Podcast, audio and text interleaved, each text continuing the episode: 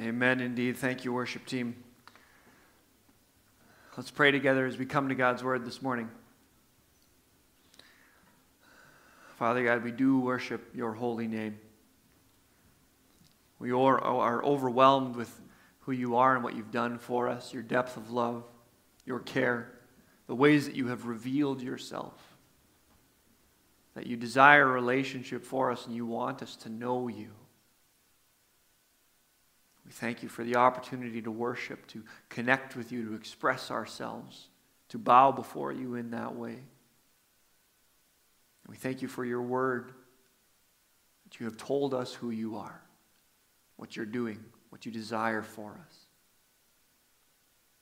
As we come to that now this morning, God, we pray that you would speak, that you would draw us into your presence, that you would reveal yourself a little more clearly, that we can love you a little more deeply and follow you a little more closely.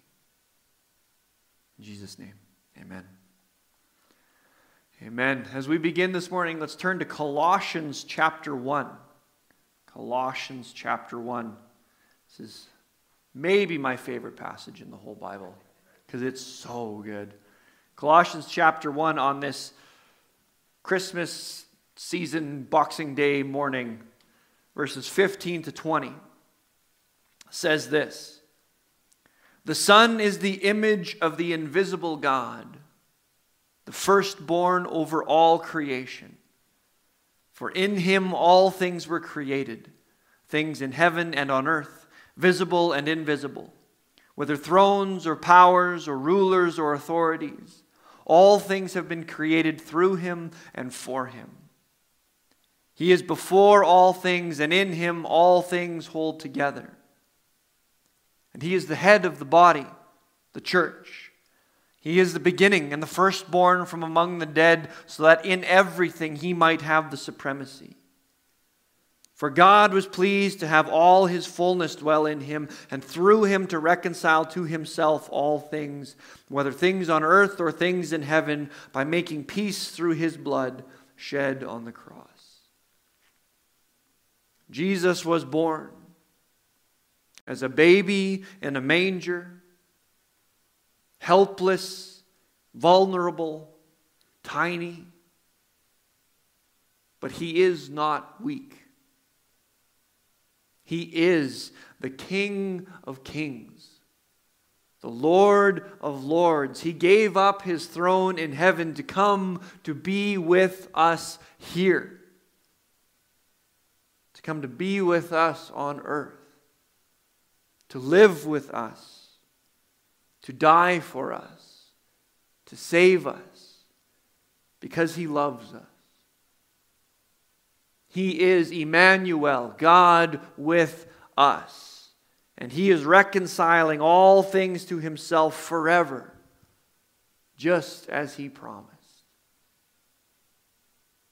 This morning we're coming to the end of our Advent series, the Messiah where we, we've been exploring the prophecies and promises that God has given us about His Son, about our Savior, about this one who was supposed to come make everything right. We've seen the faithfulness of God, the power of God, the reality that God is in perfect and complete control, that it doesn't matter how much time passes, how far in the future or the past something is, God sees everything. And He is always working to make everything exactly as He means it to be.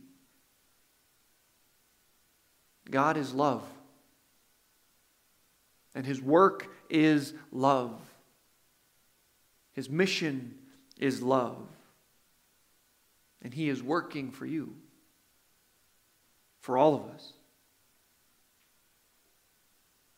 And so we looked at the prophecies that God gave us about the birth of Jesus. The incredible things that He told us about how and where this child would be born. His family line tracing his path through each branch of the tree the miraculous nature of his birth. God saw it all. prepared it all. We looked at the prophecies that God gave us about the life and ministry of Jesus, what he would be and do, how he would live, how he would show us that he is who he says he is. Teaching in parables, performing miracles, bringing hope for the oppressed, the outcast, the widow, and the orphan.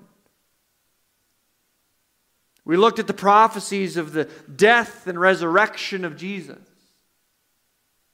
That from the beginning, this was God's plan, that nothing happened outside of His control. And that the cost of our sin had to be paid in blood His blood. And then this last week, Pastor, Pastor Scott t- took us through the prophecies that God gave us about the role of Jesus in the church, here, now, today. How he would be alive and at work in and through us right here and now. That his death and resurrection weren't the end, but the beginning of his work. That he desires to transform the whole world and bring hope and life and love and joy to everyone through his body, his bride, the church. It's incredible. God has a plan. He is in control. He is working, and He has told us what He is doing. And He has invited us to join Him in that work. Our theme for this whole year has been yesterday, today, and forever. And we've been studying what it means that God is faithful, that He does not change. That through the ages, through all the change and chaos that we see our world go through culture and language and kingdoms and wars and technology God is the same. Always. His love, His Spirit, His presence is the same. And so we can trust what He has said because He will always be faithful. He has been faithful and he always will be. In the past, he has done what he has said. And now he is doing what he said he would do, and so we can know that he will do what he has promised forever. And so this morning, as we celebrate the birth of Jesus, that incredible promise fulfilled in Bethlehem so long ago, we want to look at what this child means for us for eternity. The prophecies that God gave us about the future, about the return of Jesus and this kingdom he is building that will never end. Jesus himself talked about this new kingdom quite a bit, what it was going to look like, what he was going to do. But even in the Old Testament, God prepared his people for the change the Messiah was truly going to bring. Much of what they talked about was that first coming of the Messiah. And in many ways, the people of that time really wouldn't have understood that Jesus meant to come twice to earth. That the Messiah was supposed to come, save them, and set up a new kingdom for the Israelites here on earth. And that was that. That was kind of what they understood. A new King David, really, to rule and protect them. They didn't understand God's true intentions. That his plans were so much bigger than just their land, it was for all the world for all people, for all time. A heavenly kingdom, a, a, spiritual reality, not an earthly one. In Daniel chapter 7, the pro- prophet talks about this son that would come. It's an incredible chapter talking about beasts and horns and fantastical images, leaders and rulers and nations that would cause great destruction and distress in the world, fearful images that can cause us great concern and confusion, and they can seem big and even scary until we get to this image of God. As I looked, thrones were set in place, and the Ancient of Days took his seat. His clothing was white as snow. The hair of his head was white like wool. His throne was flaming with fire, and its wheels were all ablaze. A river of fire was flowing, coming out from before him. Thousands upon thousands attended him. 10,000 times 10,000 stood before him. The court was seated and the books were opened. Then I continued to watch because of the boastful words the horn was speaking. I kept looking until the beast was slain and its body destroyed and thrown into the blazing fire. In my vision at night, I looked and there before me was one like a son of man coming with the clouds of heaven. He approached the Ancient of Days and was led into his presence. He was given authority, glory, and sovereign power. All nations and peoples of every language worshiped him. His dominion is an everlasting dominion that will not pass away, and his kingdom is one that will never be destroyed. Amen. This is what God is doing.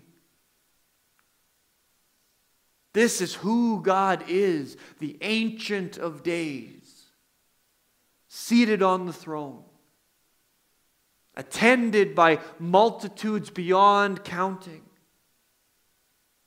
working all things to his perfect ends, redeeming everything for his own glory, because he is love. And Jesus will rule forever.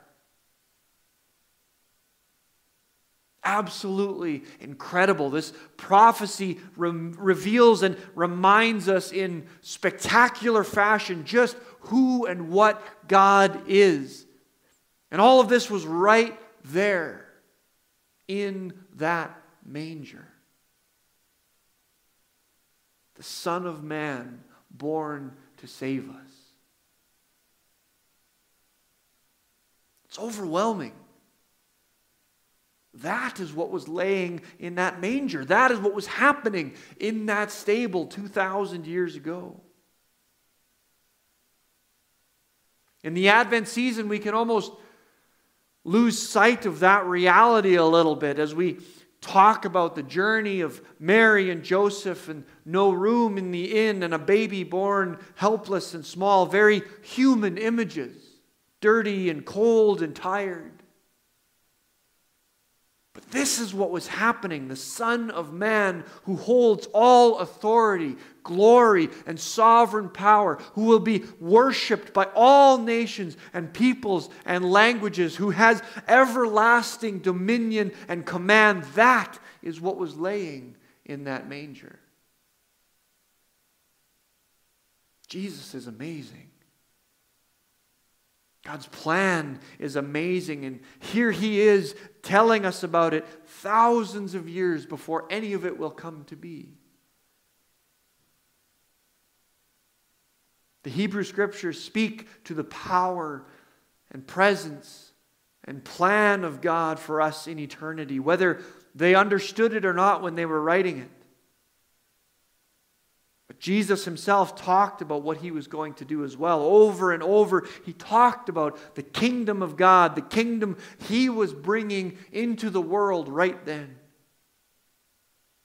right around him. and what was going to happen in the future. That he would be leaving them, but he was going to return. In Matthew chapter 24, Jesus talks about his return and about the signs and things that people will see as he prepares to fulfill his promises. He talks about wars and false prophets, false messiahs coming to deceive people, brokenness and wickedness and suffering. And he says, For false messiahs and false prophets will appear and perform great signs and wonders to deceive, if possible, even the elect. See, I have told you ahead of time. So if anyone tells you, there he is, out in the wilderness, do not go out. Or here he is in the inner rooms, do not believe it. For as lightning that comes from the east is visible even in the west, so will be the coming of the Son of Man. Wherever there is a carcass, there the vultures will gather. Immediately after the distress of those days, the sun will be darkened, and the moon will not give its light. The stars will fall from the sky, and the heavenly bodies will be shaken. Then will appear the sign of the Son of Man in the heavens. And all the peoples of the earth will mourn when they see the Son of Man coming on the clouds of heaven with power and great glory. Heaven and earth will pass away, but my words will never pass away. Jesus has promised that he is coming back. It's going to be huge. It's going to be dramatic, signs and wonders. It's going to change everything. And some of that is terrifying. But he has promised us, too, that in spite of all of that, these dramatic and intense scenes, he will care for us. He will protect us. And that even He is preparing things for us. Do not let your hearts be troubled, He said. You believe in God, believe also in me. In my Father's house there are many rooms. If that were not so, would I have told you that I am going there to prepare a place for you? If I go there and prepare a place for you, I will come back. And I will take you to be with me, that you also may be where I am. You know the place where I am going. Thomas said to him, Lord, we don't know where you're going. How can we know the way? Jesus answered, I am the way and the truth and the life. No one comes to the Father except through me. Again, this is what was laying in that manger the way itself, truth itself, life itself laid in that manger. The spectacular thing about Jesus is that he didn't know the way and the truth and the life. He didn't simply point us toward them as ideas or try to teach us about them as philosophies, but rather, He is them. He, in Himself, in His being, is the way and the truth and the life. It's not knowledge, it's a person. Salvation is relationship with Him. And all of these dramatic things that the prophets talk about at the end of days are fully revealed and understood in the person of Jesus. in connection with Him, being with Him. Jesus didn't come to fix life here, to reclaim some land as the ancient Israelites hoped, or just to make our life nice and comfortable as we so often fall into feeling entitled to. He came to be with us and to take us to be with Him forever, to enjoy life and eternity with Him. He is the point. He is the goal. He is the gift. And in his death and resurrection, bringing, bridging the divide that our sin created, he has made us whole again, and he will take us to be where he is. Paul believed it. And he told us what Jesus is going to do. 1 Thessalonians chapter 4, brothers and sisters, we do not want you to be uninformed about those who sleep in death, so that you do not grieve like the rest of mankind who have no hope. For we believe that Jesus died and rose again. And so we believe that God will bring with Jesus those who have fallen asleep in him.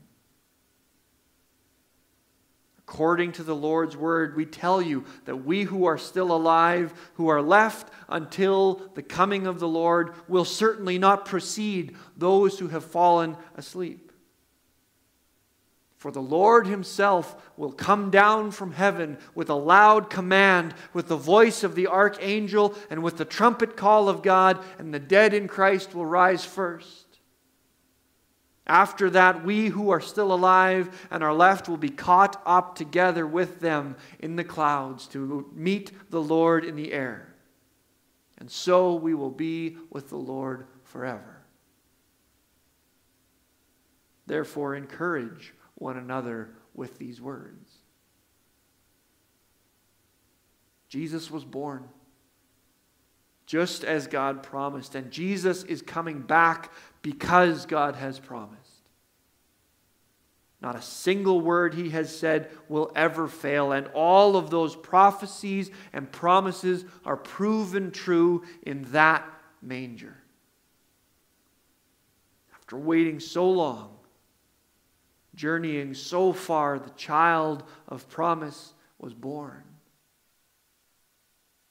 And in his birth, in his life, in his ministry and his death and resurrection and in his ascension, God has shown us that he will not fail.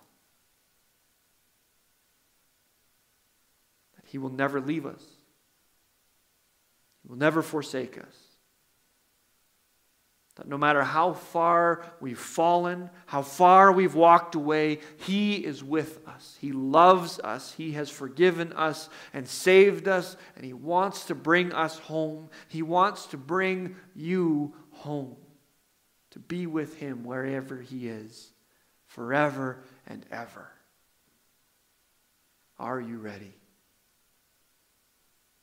Let's pray together. Father God, we come to you this morning and we say thank you. We thank you for the gift of your Son.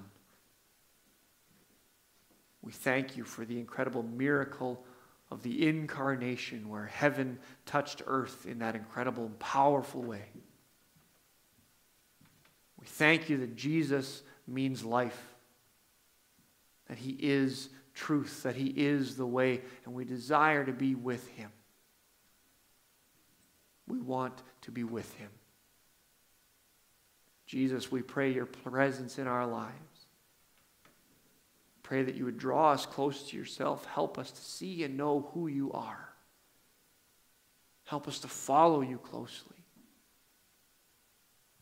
We thank you for the gift of your spirit and your body that we can do that together, that we can journey and encourage one another together, that we can follow you together to help each other see.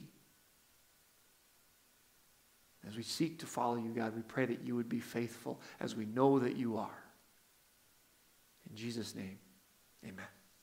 Amen.